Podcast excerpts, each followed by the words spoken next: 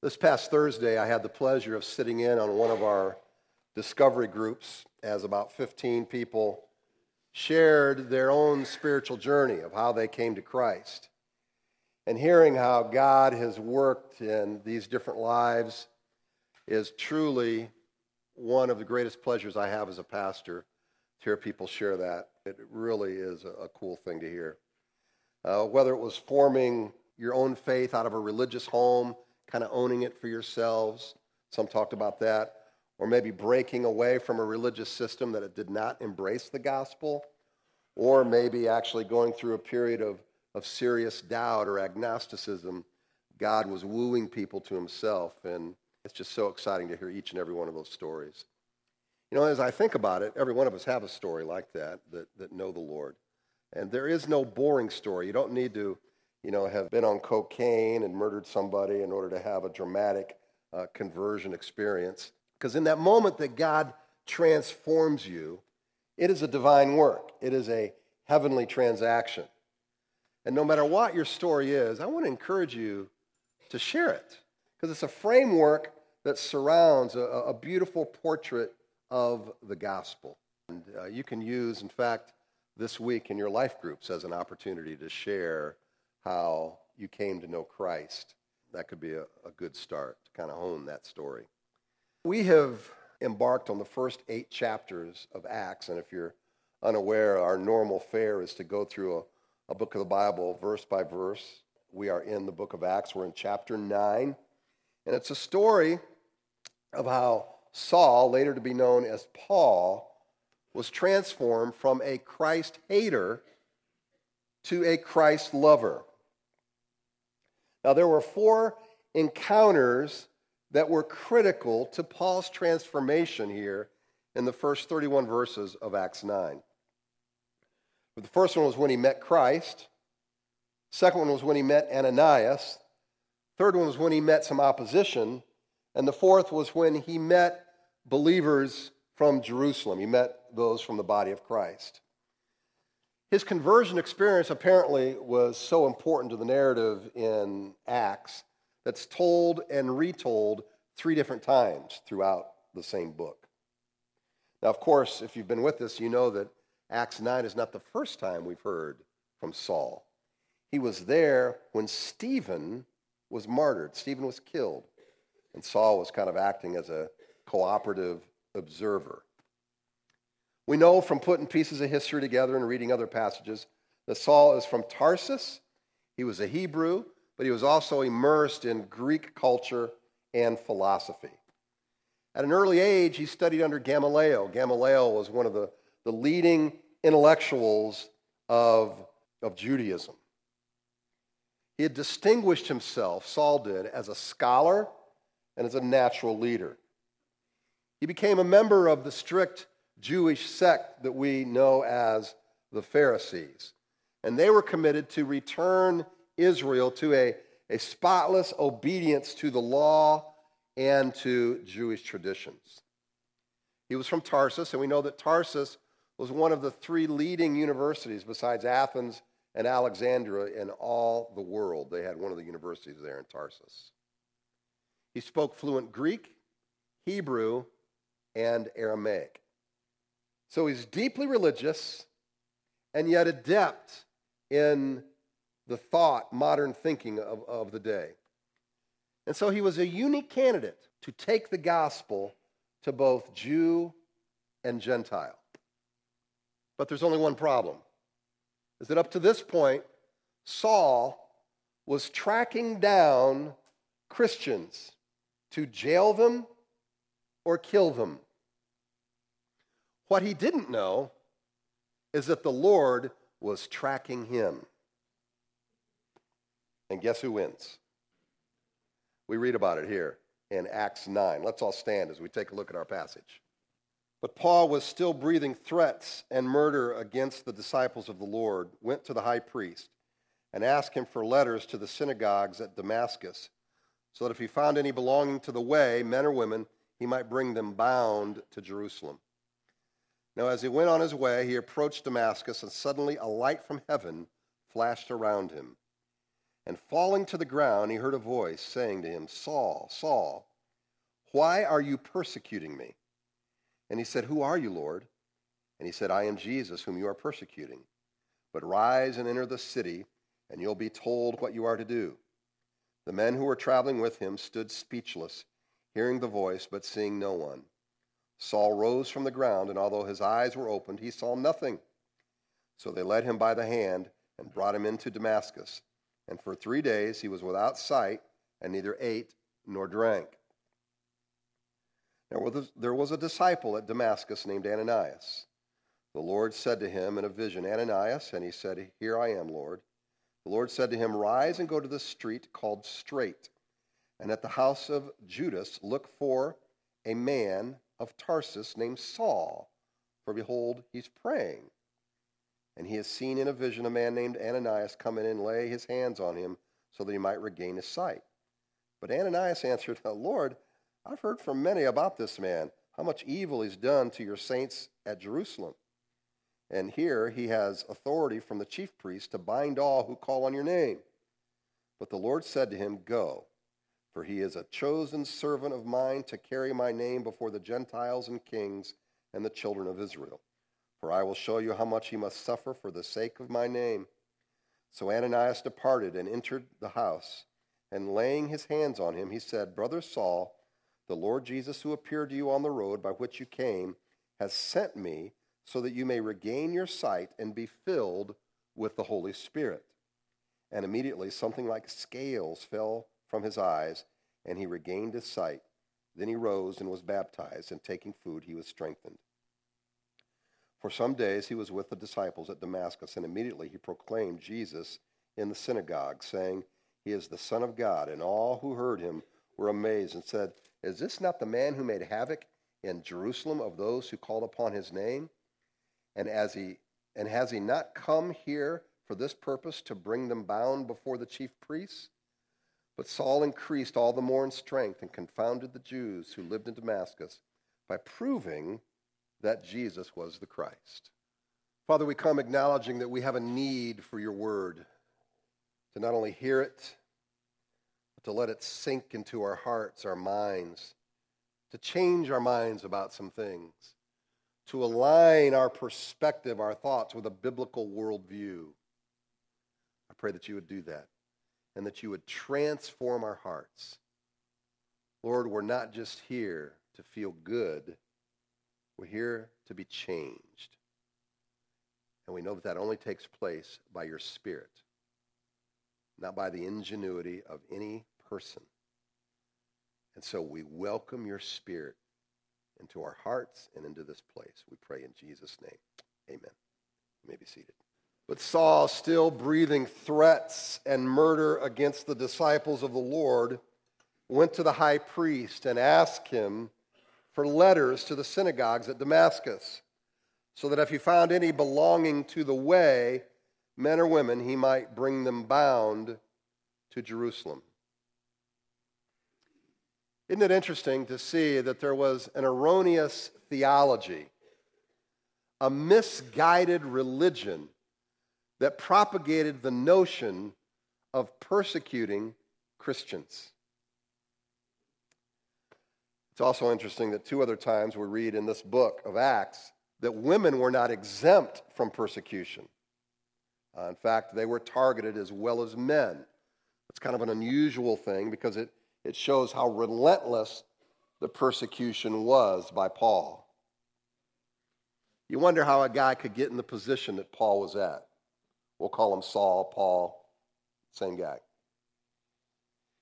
If you want to, anyone could have asked Saul, why, why is it that you're doing what you're doing?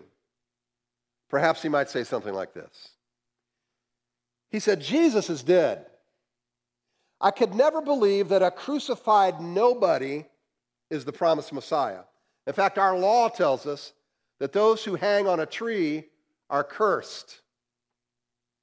Would God take a cursed false prophet and make him a Messiah? I think not his followers are misleading everyone by saying the, he's alive and that he's doing miracles through them. If Jesus has any power, it's the power of Satan, not God. This is a dangerous cult, and I'm going to eliminate it before it destroys our Jewish faith. That's, I think, what Saul had in his head and heart. Despite his education, and one of the best ever that he could have at that time, he was blind, spiritually blind. Because you see, the, the cross was foolishness to him. Isn't it interesting that later he would write in 1 Corinthians 1.23, we preach Christ crucified, a stumbling block to Jews and folly to Gentiles. Many self righteous people today do not see their need of Christ. They resent the idea of having to admit the guilt of their sin. And religion can kind of embrace that idea. And in that sense, I think religion can do a great evil. I'm not talking about, you know, all those other religions. How about stripes within Christianity itself? After his conversion, in fact, Paul would be a recipient of scourging, guess by who? The synagogues, the Jews, the, one, the ones that he is now thinking he's defending. But later, they would beat him at least five different times. It says in our passage that he goes to the high priest, that's probably Caiaphas, and he wants basically extradition papers to take Christians back to Jerusalem that he would find in the synagogues of Damascus. There was estimated to be anywhere from 10 to 15 to some said 18,000 Jews in Damascus. Now, since Saul was a student of Gamaliel, and Gamaliel was so esteemed by the Jewish authorities, he would be granted permission by the high priest. Now, Damascus was also about 150 miles from Jerusalem, and it was under the rule of a king by the name of Aretas. And Aretas was a part of a people called the Nabateans. They were fierce rivals of Rome. They had wars with Rome. And Aretas was all too eager to comply with Jewish leadership and gain an ally against Rome. And so it really was not an issue for Saul to get these papers and to see other Christians be jailed. Now, as he went on his way, he approached Damascus, and suddenly a light from heaven shone around him. And falling to the ground, he heard a voice saying to him, Saul, Saul, why are you persecuting me? And he said, Who are you, Lord? And he said, I am Jesus, whom you are persecuting. But rise and enter the city, and you'll be told what you are to do. Saul was nearing Damascus, and a light shines from heaven. We're told in Acts 26, one of the other narratives that explain this event, that he was traveling in the middle of the day. So the sun is bright, and yet there's something that is eminently brighter the expression of divine glory. The Old Testament would call it the Shekinah glory of God. And this caused blindness upon Saul. We're then told that Saul fell to the ground. Acts 26 also tells us that when the other men fell to the ground, they could not make out the voice. Saul could hear it. They knew somebody was speaking, but they couldn't make it out. Only Saul could make it out, what he was saying. They hit the ground. To me, that's just odd. It's odd that people that go with the intent of killing Christians in an instant, they find themselves on the ground. Maybe they all realized who it was they were dealing with. Remember the episode of when the Jewish officials came to take Jesus from the Garden of Gethsemane? And they were headed to crucify him, right? They come up on Jesus and they say, Are you Jesus? And he says, I'm he. We pick it up in John 18 6, is what it says. When Jesus said to them, I am he, they drew back and fell to the ground. They came to arrest and crucify him, but they fall to the ground. These are kind of earthly manifestations of the authority and the power of God. And let us recognize that even though there are those who protest against God, who protest against the gospel, every person will one day bow before him and acknowledge his lordship. We read in Philippians, therefore God has highly exalted him and bestowed on him the name that is above every name. Paul wrote this as well. I wonder if he was thinking about what happened on the Damascus Road when he wrote these words. So that the name of every na- uh, of Jesus, every name should, uh, every knee should bow, in heaven and on earth and under the earth, and every tongue confess that Jesus Christ is Lord to the glory of God the Father. Jesus says, Saul, Saul. That's for emphasis. And Christ's question is, why are you persecuting me? It demonstrates the union that, that Christ has with his church.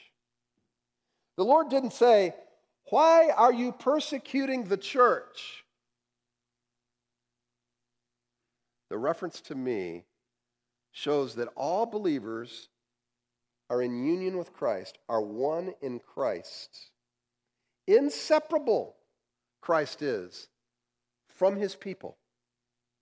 He's bound together with his body to the extent that every blow struck upon his children is felt by him. You ever had your children attacked and know what that's like? It's like you get attacked. We had once one of our kids, and uh, this was way back, almost 30 years ago. Some neighbor boys got one of our children down and beat the living daylights out of him. And he came home and had bruises all over his face. Now, I'm not recommending you do this, but I got to tell you, something went off in me at that point. And I'm just glad at the time I wasn't packing heat because I was upset and I knew who the boys were and I went down and there was a guy, the dad, sitting in his pickup truck with his beer, uh, his beer in hand and I was pointing in his face and I said, "Don't you ever let your kids come into my yard again. You got that?" I mean, I was PO'd, all right? and the dad goes, "Okay." I'm not proud of that moment. But I'm telling you, when my son was beat, I felt it. I felt it. He's one of mine. We serve a Savior who empathizes with our pain. Saul asked, Who are you, Lord? He then heard, I am Jesus whom you are persecuting.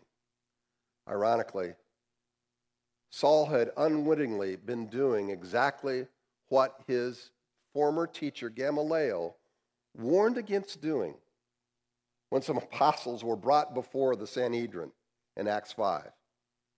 And it says there, so in the present case, I tell you, keep away from these men and let them alone. For if this plan or this undertaking is of men, it will fail. But if it's of God, you will not be able to overthrow them. You might even be found opposing God. And that's exactly where Saul found himself opposing God. And again, religious movements can do this. How sad it is. Oppose the Old Testament, oppose the New Testament, oppose the gospel, oppose God. We know from Acts 22 and 26 Again, that the other men could hear the sound but not make it out. And Jesus tells him to go into the city and that further instruction would be given to him. Now, up to this point, Saul thought that one of the worst aspects of the blasphemy from Christians is that they go around saying that Jesus was alive. And here, in a matter like that quick, Saul is convinced that Jesus is alive. He went from putting Christians to a position of servitude in a prison to now himself being a slave to God, a slave to the will of God. In fact, he would later write in 1 Corinthians 7:22, likewise he who was free when called is a bondservant of Christ. He calls himself a bondservant or slave in Galatians 1:10 and Philippians 1:1. A slave, his will is subservient to his master. In the case of the Christian, we have a master that we serve in Jesus Christ, who is our Lord. Basically, all the Christians' problems in their walk can be attributed to not recognizing that one fact. Because they see themselves as the king, as the Lord of their own life, and they're unwilling to humble themselves before a holy God and honor him as such. But here we have Saul changing his mind now. Changing his mind about who Jesus is. This is the ultimate kind of conversion. Changing his mind who Jesus is. He would change his mind about Jesus being alive. He would change his mind about now who is calling the shots. He would change his mind about Jesus being the Messiah. He would change his mind about who he is serving. He would change his mind about his own righteousness. And now he's faced with the reality of his own sin, his true self. That's all a part of true conversion. It's a, it's a mind thing, it's a heart thing, it's a will thing.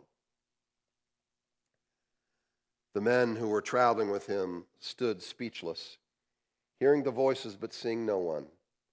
Saul rose from the ground, and although his eyes were opened, he saw nothing. So they led him by the hand and brought him into Damascus. And for three days he was without sight and neither ate nor drank. He was a broken man, helpless, blinded, powerless.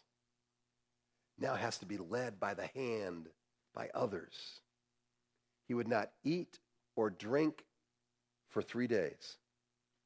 This was a man who was going through shock in his conversion, changing his worldview, breaking his will. The, the raging persecutor has been reduced to shambles in facing the reality of his sin. I mean, for three days, he was blinded. It's as if he's forced to see only himself, only what is in his heart, the reality of his sin. And his sin laid heavy upon him. And we'd probably all agree much was needed to kind of grind down that self righteousness as a Pharisee. He was an implacable foe of the gospel, but it was conquered. And now he sees himself as the chief of sinners supernatural, transformative. Larry Nassar, the former Michigan State University and USA gymnastics doctor, has pleaded guilty to sexual assault and for possession of child pornography. He this past week complained to a Michigan courtroom that listening to four days of victim impact statements was, and I quote, detrimental to his mental health.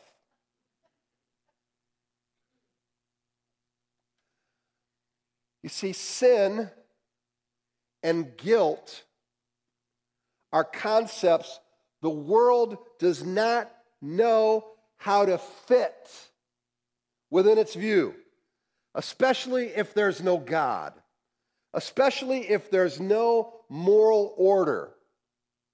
Where does sin and guilt fit without a moral order?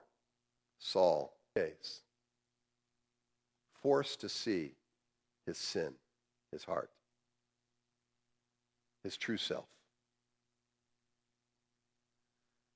You know, with salvation, there's always confession and repentance before there's forgiveness. And for many, there's a time of this great brokenness. You ever gone through a time like that? Maybe it wasn't seeing a light, but maybe it was just being so overcome by your sin that you don't know if you can face it. You, you can't even verbalize it because you feel so much shame. I've been there.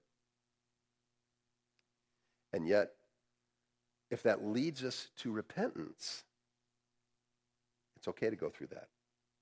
If we wallow in that, that's not a good thing. There's life after the repentance. There's grace. There's communion. For confession and repentance to happen, we have to face the guilt of our sin. And by the way, that was always the purpose of the law in the Old Testament. And here we see that Jesus basically crushed Saul with the guilt of his sin. But the law itself could not kindle faith within Saul. In fact, there's a lot of discussion within some of the commentators about when was the exact moment that Saul came to faith. Some say it was immediately when he saw this vision. Others say it was when the scales came off. Some say it was when Ananias later in the story would, would lay hands upon him. We really don't know for sure, but it's obvious that this whole episode elicits Saul's faith in the gospel. And it's not until the the gospel enters the heart that a person is truly converted. It's not from religion, it's not from walking an aisle, it's not from signing some card, it's not from raising your hand.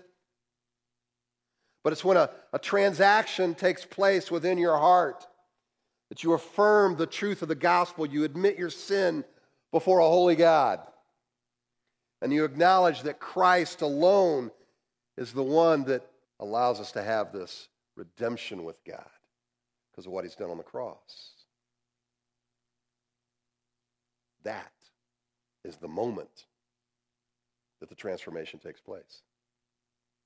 In Acts 26 19, Paul said pointedly that he was not disobedient to the heavenly vision, which implies that he could have rejected the gospel when a person refuses to acknowledge the truth of their sin and the truth of the gospel, it seems clear that that is wholly on them, that they're going to be held accountable, responsible. It's their fault. Jesus said in Matthew 23, O Jerusalem, Jerusalem, the city that kills the prophets and stones those who are sent to it, how often would I have gathered your children together as a hen gathers her brood under her wings, and you were not willing. You had a choice, and you were not willing. Acts 7:51 Stephen said, "You stiff-necked people, uncircumcised in heart and ears, you always resist the Holy Spirit as your fathers did, so do you." It's interesting to hear others try to explain what took place with Saul on the Damascus Road. I'm always amused, particularly those who take more of a, a naturalistic worldview and try to explain everything with material causes. Ernest Renan, the French atheist and philosopher, said it was a, an uneasy consciousness with unstrung nerves, fatigue from the journey, eyes inflamed by the hot sun, sudden stroke of fever that produced these hallucinations on the part of Saul. Dr. John Derr, an American earthquake expert, said that Paul could have been struck by a bolt of electromagnetic energy released by an earthquake. Joseph Klausner wrote a book on the Apostle Paul and attributed this incident to epilepsy. There is an aversion, my friends, to the plain meaning of Scripture. Now, it's not that the Scripture doesn't use metaphor or allegory, it does. But the plain meaning of Scripture to many people is just too much to handle because too much is on the line. I mean, taking Paul's conversion at face value is very threatening because there's a bunch of supernatural activity and there's an acknowledgement of his sin. And who wants to confront their own sin?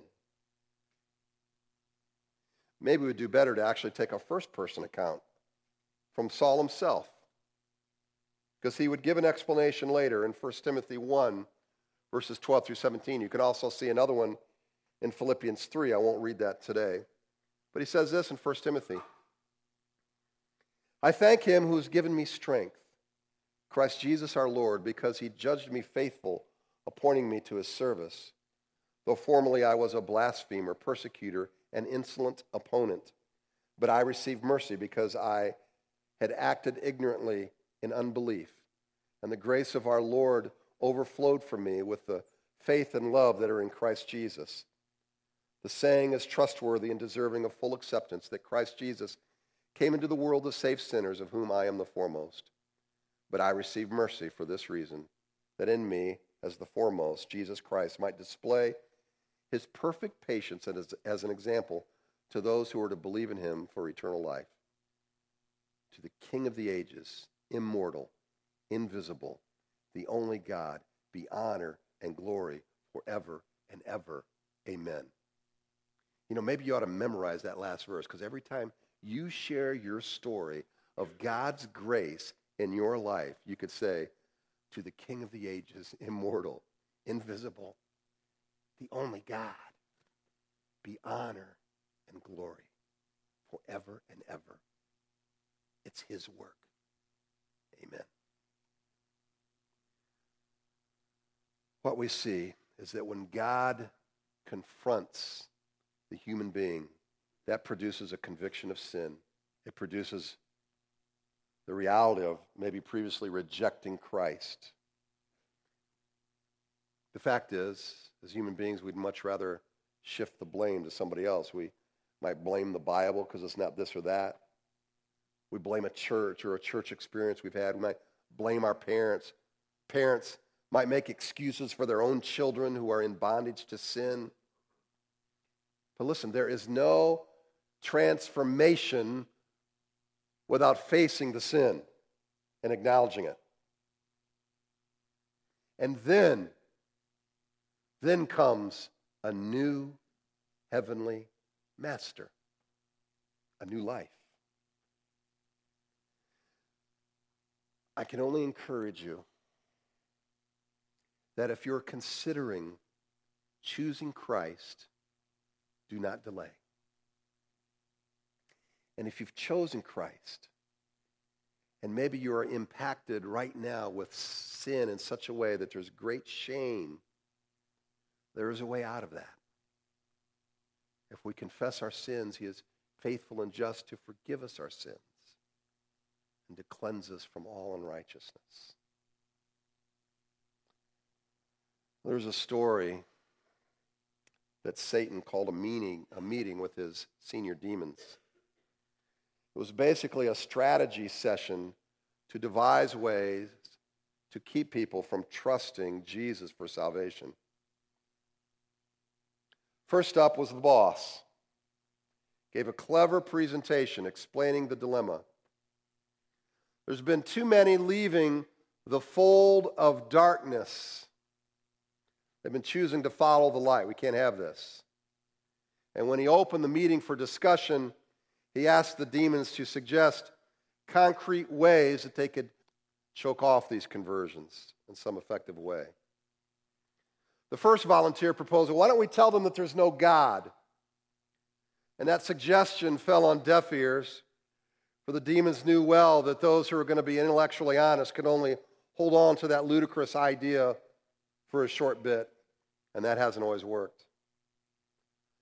The second speaker thought he had a better idea. said, Tell them that the Bible is not true.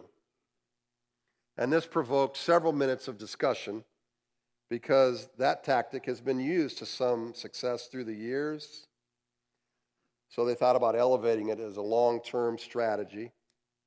That seemed to incur some favor, but they, they tabled that idea for a moment because the chairman heard a third suggestion.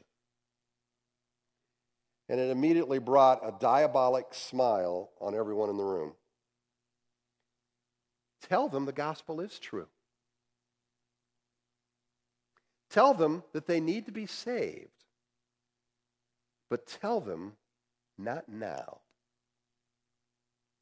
See, some might believe that there's no God. A greater number might reject the authority of the scripture. But a delaying tactic, causing well meaning people to procrastinate on the gospel, to put off turning to Jesus until too late, this could work with untold millions. And as the story goes, the demons approved suggestion three, and the chairman declared the meeting adjourned. Now, obviously, that's a fictitious story, but we certainly see Satan's legions utilizing all three of these methods to keep people in darkness. If you're one of those waiting, today, the Bible says, could be your day of salvation by acknowledging your sin before a holy God, by coming to terms with faith in the gospel. If you've made that decision previously, but you're racked with the guilt of your sin, I want you to know that there is forgiveness available.